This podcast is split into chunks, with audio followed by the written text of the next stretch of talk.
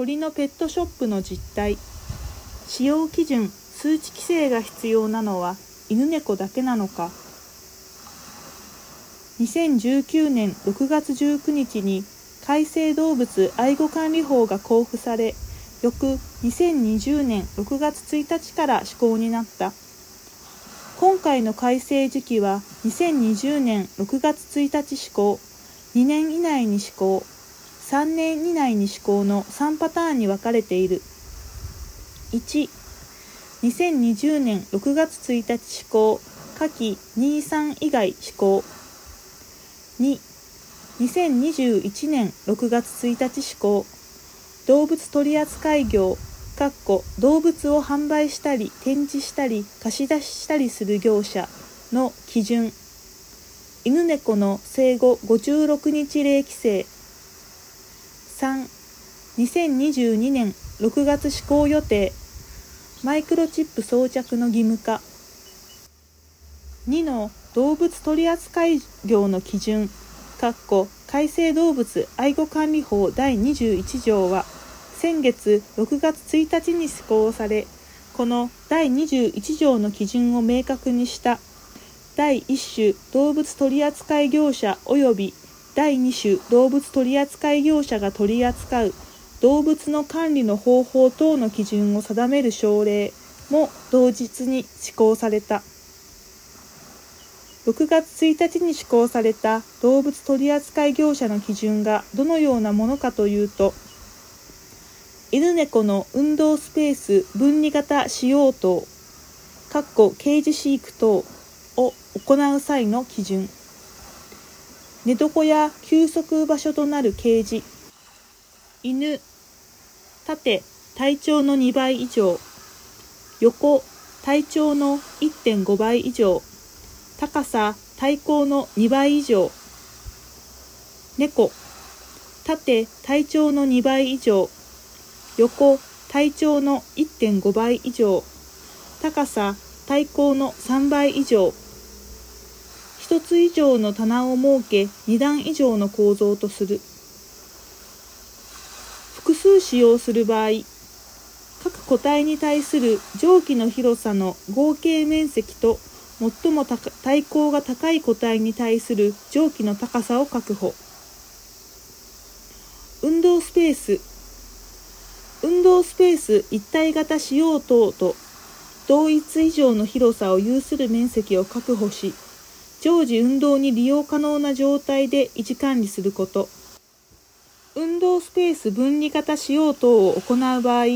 犬または猫を1日3時間以上運動スペース内で自由に運動できる状態に置くこと。ケージ等の床材としての金網の使用禁止。かっこ犬、猫の四肢の肉球が傷ま傷まない構造である場合は除く。犬猫を休息できる設備に自由に移動できる状態を確保できない場合は展示時間が6時間を超えるごとにその途中に展示を行わない時間を設ける。動物の使用または保管に従事する従業者の因数犬1人当たり繁殖犬15頭販売犬等20頭が上限。猫1人当たり繁殖猫15頭、販売猫等30頭が上限。犬猫には清潔な給水を常時確保する。犬猫の使用施設には温度計及び湿度計を備え付ける。犬猫の繁殖年齢及び繁殖回数の制限。犬猫には年1回以上の獣医師による健康診断。使用施設に輸送された犬猫は輸送後2日間以上観察することなどが盛り込まれている。この新たな基準を厳格に運用していくために、基準の具体的な指針を解説する動物取扱業における犬猫の使用管理基準の解釈と運用指針、守るべき基準のポイントも公表された。これまでと違うのは内容が具体的で数値規制があるというところだ。これまでこういったものがなかったことで劣悪な飼育でも改善につながらなかったというケースがどれだけあったかと考えると十分な内容とは言えないものの前進だろうしかし譲渡した基準の内容は2021年6月1日から施行されたこの動物取扱業の基準の対象は犬猫だけだ。私たちは Java や Peace とともに犬猫以外の動物の基準も必要だと訴えてきたが結局犬猫以外の動物は後回しになってしまっているのが現在の状況だ。幸いにも2021年1月8日の中央環境審議会の答申の中に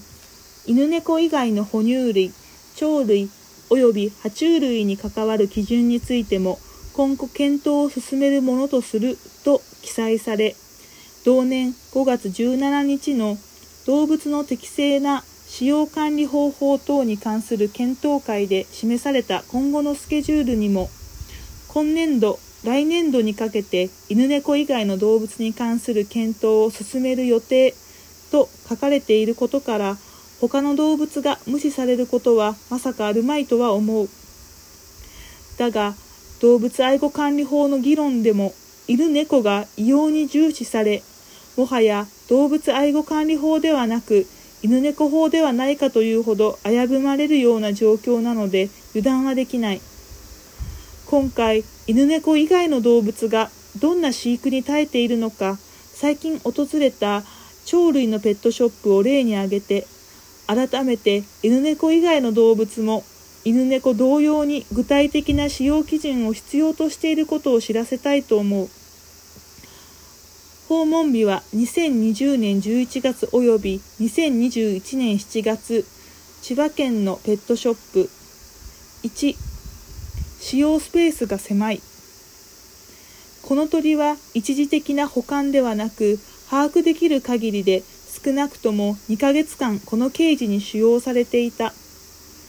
体と同じくらいの大きさしかないケージ飼育だが現在犬猫以外に使用施設サイズの数値基準はない。2、過密。安心して休める隠れ場所もない過密なストレス環境。逃走が起こってもおかしくない状況だが、現在、犬猫以外に1頭はあたりの飼育スペースの通知基準はない。3、運動できる機会ゼロ。2020年11月にいた100万円のこのオウムは2021年7月も売れておらずこの刑事に収容されたままだった現在犬猫以外に運動スペースの数値基準はない一日中隠れ場もなく展示されっぱなしの状態だが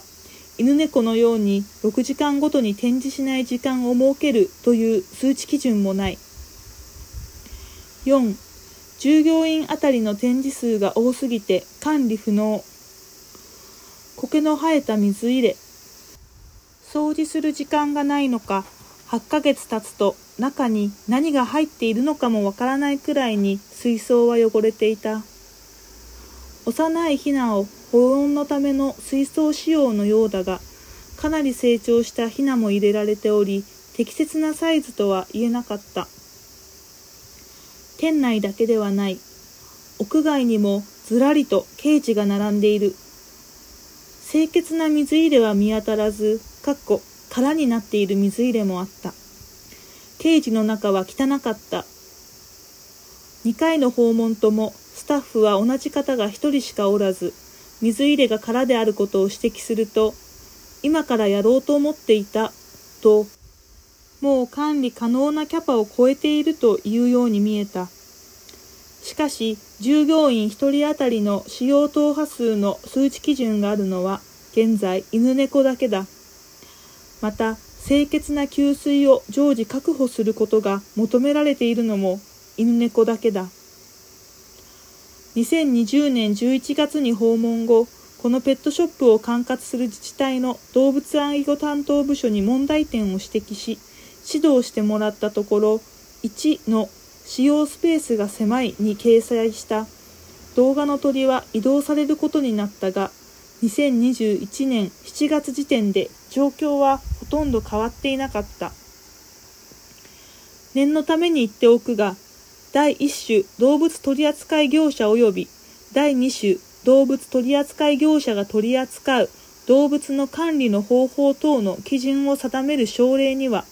犬猫以外の動物の基準も記載されている。例えば、刑事等は個々の動物が自然な姿勢で立ち上がる、横たわる、羽ばたく等の日常的な動作を容易に行うための十分な広さ及び空間を有するものとすること。使用期間が長期間にわたる場合にあっては、必要に応じて走る、登る、泳ぐ、飛ぶ等の運動ができるようになり、より一層の広さ及び空間を有するものとすること、という記述もある。だが先月6月1日に施行された犬猫の基準のような具体性も数値もない。十分な広さ及び空間、より一層の広さ及び空間などの主観に委ねられるような基準に拘束力はない。飲み水についてもそうだ。犬猫以外の動物にも適切な量、回数等による給仕及び給水を行うことという基準がある。だがそれは犬猫の基準、清潔な給水を常時確保することとは全く意味が違う。適切な量、回数等もまた個人の主観に委ねられ、いかようにも解釈できるのだ。自治体の動物愛護担当部署に問題点を伝え指導をお願いすると、必ず視察に行き指導してくれる。だが彼らも具体性も数値もない基準では指導に限界があるというのが実情だ。実行力のある基準を必要としているのは犬と猫だけではない。苦しむ能力を持っているのは犬も猫も他の動物も同じだ。自力でどうすることもできない人の管理元で動物たちは苦しみ、助けを求めている。水槽に鳥が過密に閉じ込められているが、汚れて何が入っているのかすらわからなくなっている。